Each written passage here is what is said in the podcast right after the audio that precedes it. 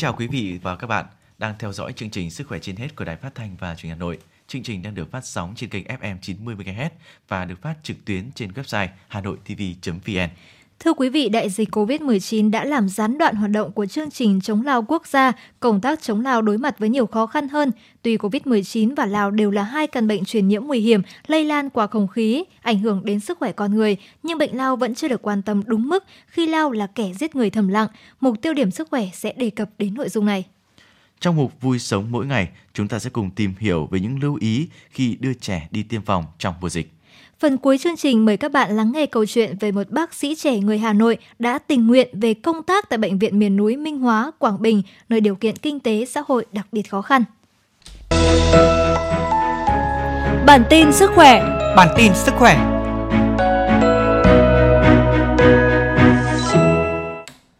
Có không ít người bệnh phải nhập viện điều trị tại Bệnh viện Gia Liễu Trung ương do bị mẩn ngứa, lở loét da sau thời gian dài kiêng tắm gội do mắc Covid-19.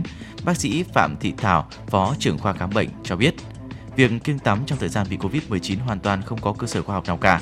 Trước đây, ông bà mình khi bị các bệnh cấp tính hay các bệnh virus, họ thường kiêng tắm bởi vì ngày xưa cơ sở vật chất không được tốt nên dễ cảm lạnh. Nhưng bây giờ thì đầy đủ các tiện nghi rồi nên việc tắm là cần thiết. Đáng lo ngại hơn là có nhiều bệnh nhân mắc các bệnh về da trong thời gian mắc Covid-19 cũng kiêng tắm gội khiến cho bệnh tình càng trở nặng hơn.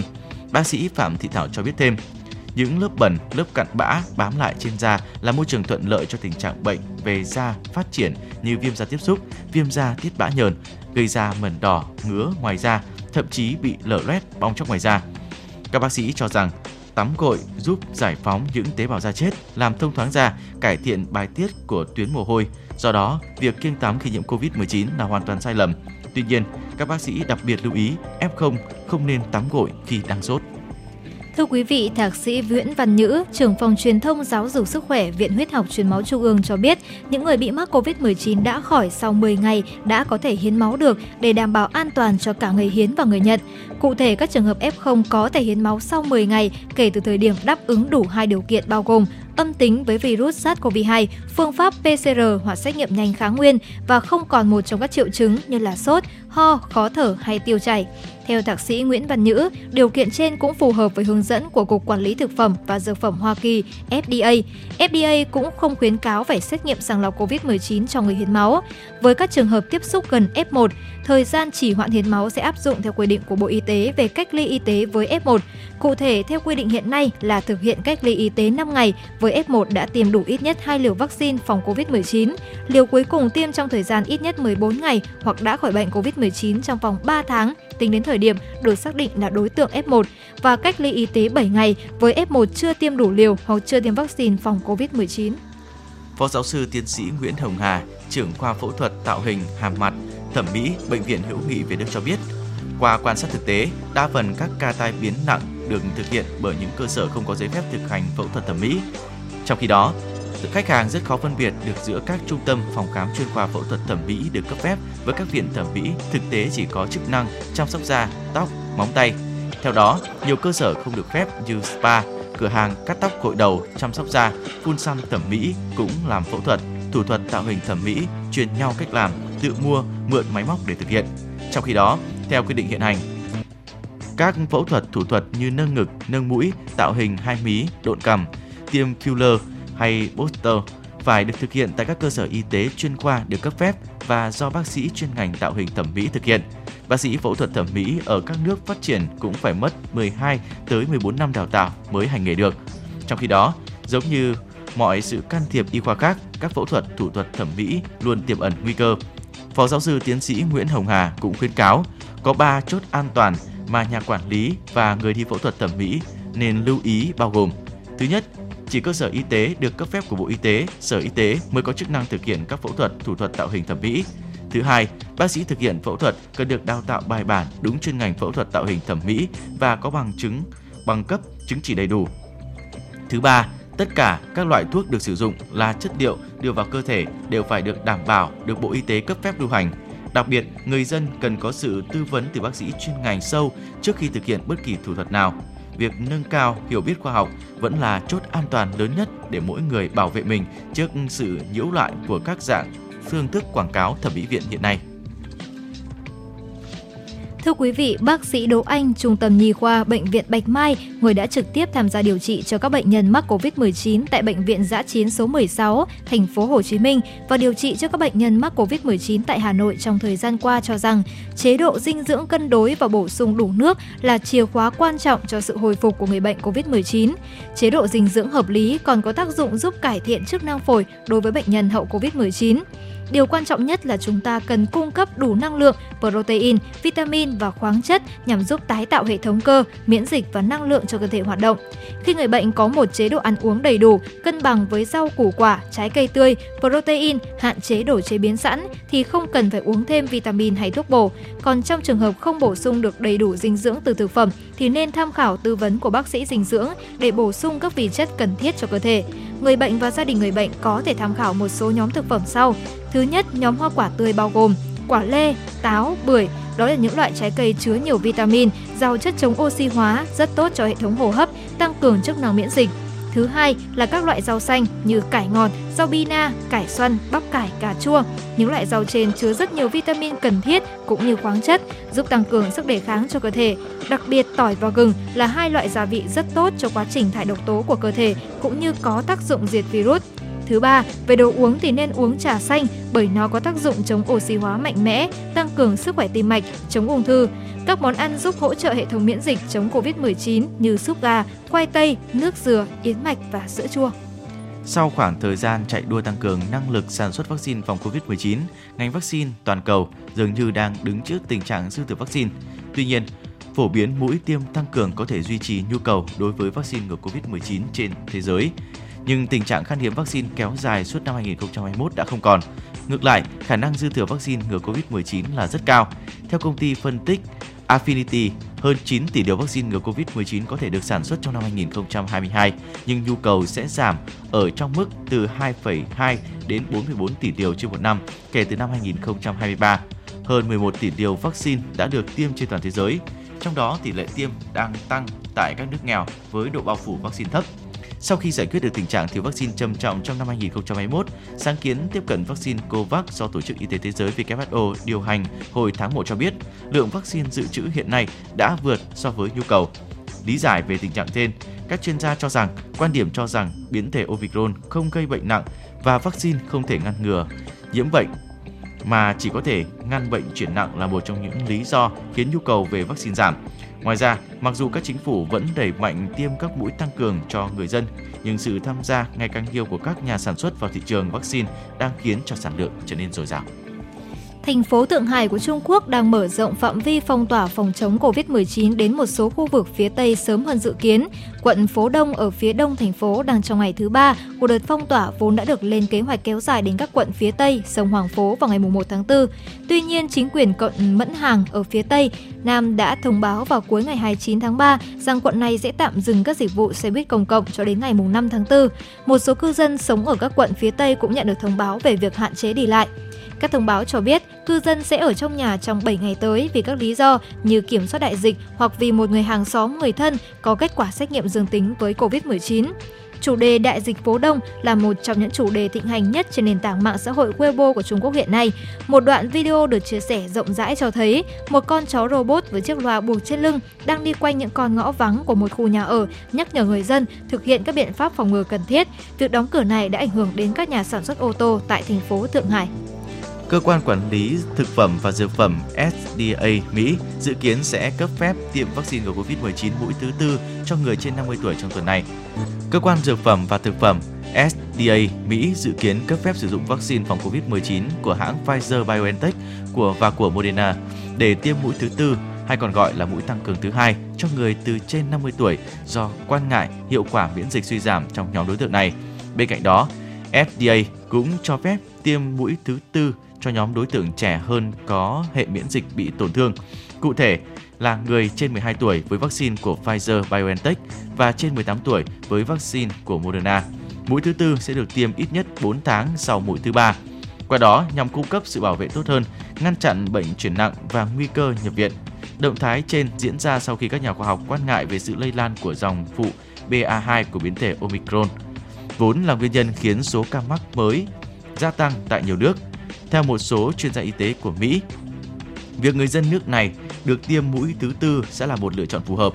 Các dữ liệu từ Israel với người trên 60 tuổi cho thấy liều vaccine thứ tư giúp tăng khả năng bảo vệ thêm 3 tháng so với 3 liều trước đó. Theo số liệu của cơ quan phòng ngừa và kiểm soát dịch bệnh Mỹ CDC, số ca mắc mới tại nước này cũng đã giảm mạnh so với tháng 1 vừa qua. Nhưng trong tuần qua có xu hướng tăng nhẹ. Các chuyên gia cũng nhấn mạnh việc tiêm 3 liều cũng đã mang lại những lợi ích rõ rệt cho người trên 50 tuổi, đặc biệt là trong ngăn ngừa bệnh tăng nặng và tử vong. Do đó, Trung tâm Kiểm soát và Phòng ngừa Dịch bệnh Mỹ cho biết mũi tiêm tăng cường này sẽ không được khuyến nghị chính thức. Tiêu điểm sức khỏe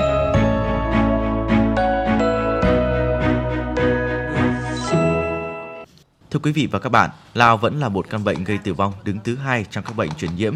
Đáng báo động, các làn sóng của dịch COVID-19 tại Việt Nam đã làm giảm tỷ lệ phát hiện bệnh lao xuống hơn 20% và chính việc người dân ngại dịch bệnh không đi khám lao đã đẩy lùi thành quả của chương trình chống lao quốc gia quay về cột mốc của 5 năm về trước. Theo số liệu thống kê năm 2021, Việt Nam có khoảng 172.000 người mắc lao, trong đó có hơn 10.000 người tử vong mỗi năm, chủ yếu do chưa được phát hiện và điều trị kịp thời. Hiện nay, Việt Nam có gánh nặng bệnh lao và lao kháng thuốc cao. Phác đồ điều trị lao kháng thuốc của chúng ta khá dài từ 18 cho đến 20 tháng. Do đó, chúng ta cần một phác đồ điều trị khác, rút ngắn thời gian điều trị hơn. Việt Nam là một trong những quốc gia tiên phong trong điều trị bệnh nhân kháng thuốc nặng bằng phác đồ mới này. Đảm bảo việc thí nghiệm phác đồ mới có lợi ích tối đa cho người bệnh và cộng đồng. Phó giáo sư tiến sĩ Nguyễn Viết Trung, giám đốc của Bệnh viện Phổi Trung ương, chủ nhiệm chương trình chống lao quốc gia cho biết. Với ba loại thuốc này, nếu tiến triển thuận lợi chỉ cần 6 tháng thôi. Nếu tiến triển không thuận lợi có nghĩa là cái tỷ lệ âm tính trong cái giai đoạn còn kéo dài thì có thể kéo dài thêm được 3 tháng nữa là 9 tháng. Thì tôi nghĩ rằng đây là một cái cơ hội rất sức lớn cho cho những người mà không may mắc phải à, loại vi khuẩn lao siêu kháng. Có thể ngay từ ban đầu bởi vì lây truyền bởi cái cái loại vi khuẩn lao siêu kháng thì chưa mắc lần nào cũng có thể mắc lao siêu kháng và đặc biệt là những trường hợp mà đã từng điều trị rất nhiều những loại thuốc rồi có người điều trị hai lần ba lần thậm chí có người điều trị đến ba bốn lần thì lần này cũng sẽ là một cái cơ hội rất là lớn để cho người ta có thể à, điều trị khỏi được cái bệnh lao này theo Phó Giáo sư Tiến sĩ Nguyễn Viết Nhung, đây là thử nghiệm lâm sàng giai đoạn 3 không có đối chứng với số lượng hơn 500 bệnh nhân sẽ cung cấp bằng chứng cho việc quyết định triển khai mở rộng. Có đồ mới thì uh, hàng đầu là thách thức lớn nhất là làm sao để thuốc vào được Việt Nam. Nhất là những cái thông tư mới bây giờ rất sức là ngặt nghèo. Thì chúng ta đã đã đưa vào đây là một cái nghiên cứu của cấp bộ. Cho nên là đây là nghiên cứu thử nghiệm lâm sàng giai đoạn 3 và không có đối chứng. Nên là việc đó đã được giải quyết cái thứ hai là giải quyết những cái tác dụng phụ, những tác dụng không mong muốn thì qua cái nghiên cứu NICTB đấy thì chỉ có 10% là có cái ờ, tác dụng phụ trung bình thôi chỉ có một phần trăm tác dụng phụ ờ, phản ứng ờ, của thuốc là nặng thôi chúng ta đã có kinh nghiệm điều trị betaculin trong nhiều năm nay rồi. Và linozolid ừ, tác dụng phụ chúng ta cũng đã có kinh nghiệm rồi. Cái thuốc mới mà vimatonit thì lại tác dụng phụ cũng là hạn chế cho nên là cái cái khó khăn cũng không phải là nhiều. Thế còn ờ, đương nhiên ờ, những khó khăn về lao nói chung thì rất là lớn. Và trong cái điều kiện uh, nghiên cứu như thế này thì phải tuân thủ hết sức là chặt chẽ.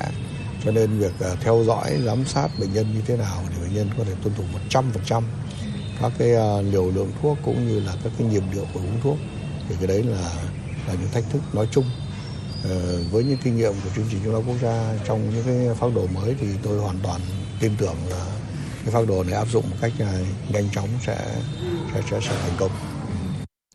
Lao bình thường, tỷ lệ điều trị thành công rất cao, khoảng 90 cho đến 95%. Tuy nhiên, lao kháng thuốc chỉ được từ 70 cho đến 75%. Nếu có được chuẩn đoán sớm thì người bệnh có thể lây vi khuẩn cho người ở trong gia đình, cho những người mà họ tiếp xúc.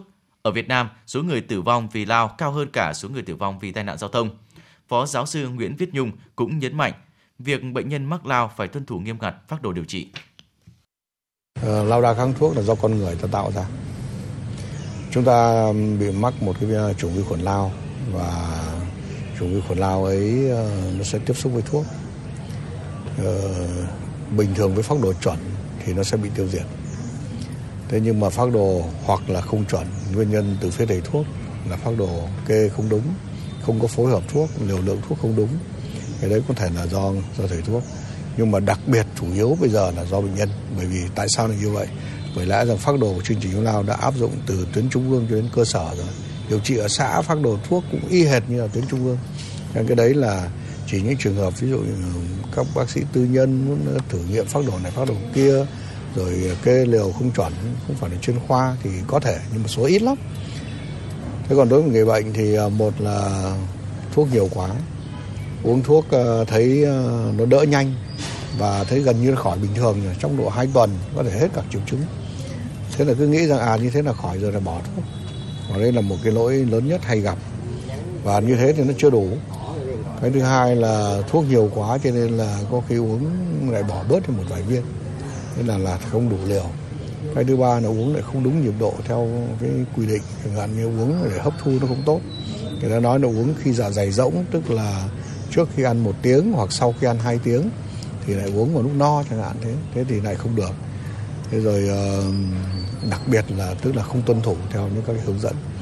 Và như thế như thế thì vi khuẩn nó sẽ kháng thuốc kháng thuốc đấy người ta nói chung đó là kháng thuốc mắc phải do người ta thực hành không chuẩn.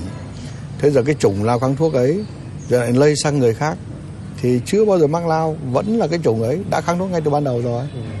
Và cái chủng đấy kháng thuốc rồi thì điều trị lại là phác đồ đa kháng. Đa kháng rồi thì bây giờ lại tiếp xúc với lại thuốc chống lao hàng hai vậy thì nó lại vẫn là cái câu chuyện như vậy nó sẽ trở thành như là kháng thêm các thuốc hàng hai trở thành gọi là siêu kháng. Tôi mới nhấn mạnh rằng là ngay từ ban đầu chúng ta phải điều trị thật đúng. Đúng cả về chủng loại thuốc đúng cả phối hợp thuốc đúng cả liều lượng thuốc và đúng cả cái nhịp độ thuốc thì chúng ta mới có thể uh, chữa khỏi được. Mặc dù hết triệu chứng nhưng vẫn phải tuân thủ đúng theo phác đồ. Và phác đồ chống lao thông thường bây giờ ít nhất là 6 tháng nếu chúng ta tất cả những trường hợp chưa đủ 6 tháng có nghĩa là chúng ta chưa đủ thuốc chưa đủ à, phác đồ và dùng thuốc COVID-19 và lao đều là hai căn bệnh truyền nhiễm nguy hiểm lây lan qua không khí, ảnh hưởng đến sức khỏe con người – nhưng đến nay bệnh lao vẫn chưa được quan tâm đúng mức. Một bộ phận người dân vẫn còn chủ quan, thờ ơ với căn bệnh này. Trong khi đó, tình trạng bệnh nhân lao kháng thuốc ngày càng trầm trọng, xuất phát từ những thói quen điều trị mang tính tự phát hiện khá phổ biến trong cộng đồng. Vui sống mỗi ngày.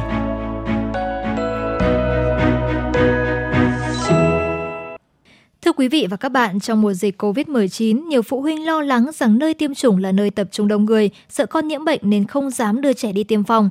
Theo các chuyên gia, phụ huynh không nên chỉ hoãn đưa trẻ đi tiêm phòng bởi vì trong tiêm chủng thì khoảng cách tiêm, đặc biệt là trong 6 tháng đầu đời, em bé phải được tiêm đúng lịch. Đây là việc rất quan trọng và nếu cứ đợi đến khi hết dịch thì không biết đến bao giờ trẻ mới có thể được tiêm chủng đầy đủ và đúng lịch. Không đi tiêm phòng có thể trẻ sẽ bị rất nhiều bệnh nguy hiểm như sởi, ho gà, viêm màng não. Trước dịch bệnh COVID-19 19 đang diễn biến phức tạp, cho nên nhiều gia đình lo ngại chưa cho trẻ đi tiêm chủng đầy đủ, ảnh hưởng đến phòng chống các bệnh trong chương trình tiêm chủng quốc gia. Để giảm bớt băn khoăn đó, ngành y tế thủ đô đã hướng dẫn chuyên môn đảm bảo an toàn trong công tác tiêm chủng, phòng chống dịch bệnh COVID-19 tại các trạm y tế xã phường, thị trấn trên địa bàn thành phố. Cứ vào thứ tư hàng tuần, người dân của phường Thượng Đình, quận Thanh Xuân đều đưa trẻ nhỏ trong các độ tuổi đi tiêm phòng theo đúng quy định. Đây là chương trình tiêm chủng quốc gia miễn phí phòng 8 loại bệnh truyền nhiễm cho trẻ em.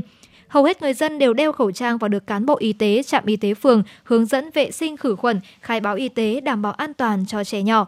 Chị Nguyễn Thị Oanh, phường Thượng Đình và bác sĩ Mai Thị Phương Anh, trạm trưởng trạm y tế phường Thượng Đình, quận Thanh Xuân cho biết. Tôi đã cho bé nhà tôi tiêm đầy đủ các mũi. Hôm nay là tôi cho bé đến tiêm mũi thứ ba, mũi viêm não Nhật Bản ạ. Trước khi đến tiêm thì ờ, có các ờ, bác sĩ và nhân viên y tế đã gọi cho tôi để nhắc nhở lịch tiêm ạ. Mỗi một người đến tiêm thì chỉ được một người nhà đi theo để để cùng tiêm với các cháu nhỏ. Nếu như mà cần thì có thể mở rộng buổi tiêm từ buổi sáng sang cả buổi chiều để thực hiện đảm bảo cho các cháu vẫn được tiêm đầy đủ ừ, và vẫn đảm bảo phòng chống dịch Covid. Để công tác tiêm chủng an toàn và phòng chống dịch bệnh COVID-19, tất cả các trạm y tế, xã phường thị trấn trên địa bàn thành phố đều đã chủ động lập danh sách chia lịch hẹn tiêm và nhắn tin hẹn đến từng gia đình có trẻ trong độ tuổi tiêm chủng. Vaccine được dự trù phù hợp cho mỗi buổi tiêm. Vị trí chờ tiêm thông thoáng, đủ ghế ngồi và đảm bảo đủ khoảng cách 2 mét, thực hiện nghiêm các biện pháp phòng dịch theo 5K. Bác sĩ Ngô Khánh Hoàng, Phó trưởng khoa phòng chống bệnh truyền nhiễm, Trung tâm Kiểm soát Dịch bệnh Hà Nội khuyến cáo có vaccine là một niềm hạnh phúc bởi vì vaccine là mang lại hiệu quả phòng bệnh, phải nói là rẻ tiền nhưng mà mang lại hiệu quả phòng bệnh tốt nhất. Cho nên là chúng tôi vẫn khuyến cáo là các bậc phụ huynh yên tâm mà đưa con đi tiêm chủng bởi vì là tại các cái điểm tiêm chủng cũng như là cán bộ y tế sẽ có người hướng dẫn cụ thể cho gia đình cho nên gia đình yên tâm. Nhưng tuy nhiên thì ngoài cái việc mà đưa con đi tiêm chủng thì vẫn phải tuân thủ theo các cái khuyến cáo của Bộ Y tế là thực hiện nghiêm túc cái 5K. Để đảm bảo công tác tiêm chủng được an toàn, ngành y tế Hà Nội cùng với các địa phương đã chuẩn bị các điều kiện cần thiết cho công tác tiêm chủng.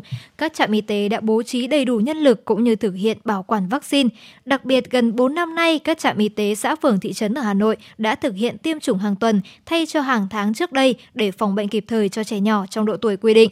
Hiện nay, tại môi trường bệnh viện, nơi trích ngừa được ngư khuẩn, làm vệ sinh sạch sẽ, các y bác sĩ cũng được tập huấn rất kỹ về phòng chống dịch bệnh. Do đó, khi tiêm phòng hay khám chữa bệnh, thì bác sĩ phải mang khẩu trang và sau mỗi lần khám hay trích cho bé là phải rửa tay.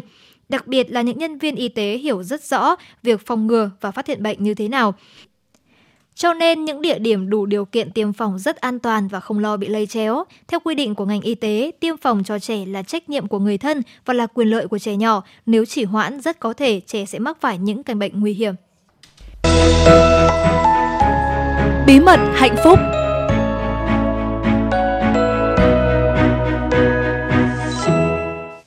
Xuất thân là Rickit Hà Nội chính hiệu, nhà mặt phố Trúc Bạch, mẹ là doanh nhân thành đạt, lại tốt nghiệp Đại học Y Hà Nội danh giá. Nên ít ai có thể tin Dương Minh Tuấn sinh năm 1991 lại rời bỏ thủ đô lên biên giới làm việc. Thay lựa chọn đi du học hoặc tiếp quản cơ nghiệp của gia đình. Tháng 2 năm 2020, bác sĩ Dương Minh Tuấn viết đơn tình nguyện vào huyện Minh Hóa, Quảng Bình, vùng đất biên giới hai nước Việt-Lào theo chương trình đưa bác sĩ trẻ về vùng sâu vùng xa biên giới và hải đảo do Bộ Y tế phát động. Dù bị ngăn cản, nhưng anh vẫn quyết tâm và kiên định với mẹ của mình. Con muốn được sống một cuộc đời nhiều tình thương như bố đã từng. Bác sĩ Dương Minh Tuấn hồi tưởng, từ nhỏ bố luôn dạy tôi phải cố gắng học tập thật giỏi để đổi đời vì gia đình mình rất nghèo. Cứ thế tôi lớn lên với tâm điểm phải thay đổi để bố mẹ đỡ vất vả gia đình thoát nghèo. Nhưng cho đến khi bố qua đời, tôi mới thực sự biết được gia đình mình có điều kiện, nói đúng hơn là rất giàu có. Bố của Tuấn qua đời vì một cơn đau tim đột ngột vào mùng 6 Tết Nguyên đán năm 2015, một ngày trước sinh nhật mẹ và chỉ vài tháng trước khi anh tốt nghiệp đại học. Bác sĩ Tuấn trải lòng. Tôi nhớ ngày đưa tang bố, đoàn người tiễn đưa giải tắp. Trong đó có những người mà bố tôi từng cưu mang giúp đỡ lúc khó khăn, tất cả họ đều khóc. Đó là lý do tôi muốn được sống một cuộc đời vẻ vang như bố đã từng. Khi còn sống, bố của Tuấn là chủ doanh nghiệp lớn về xây dựng. Ông luôn dành 50% lợi nhuận mỗi năm để giúp đỡ những người có hoàn cảnh khó khăn. Cũng chính những câu chuyện, hành động đẹp mà bố để lại khiến chàng bác sĩ trẻ càng kiên định hơn với quyết định làm biên giới làm việc.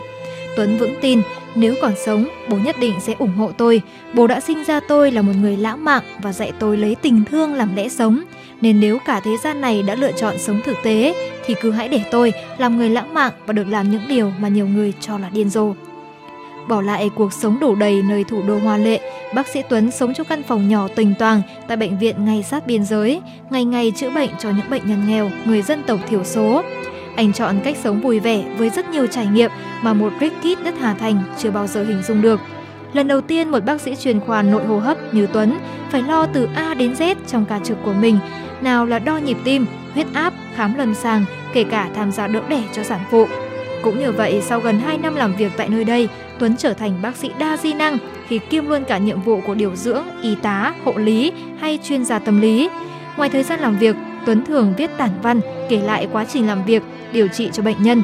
Những tâm sự, nỗi niềm của bản thân khi chứng kiến hoàn cảnh của bà con dân tộc thiểu số ở huyện Minh Hóa.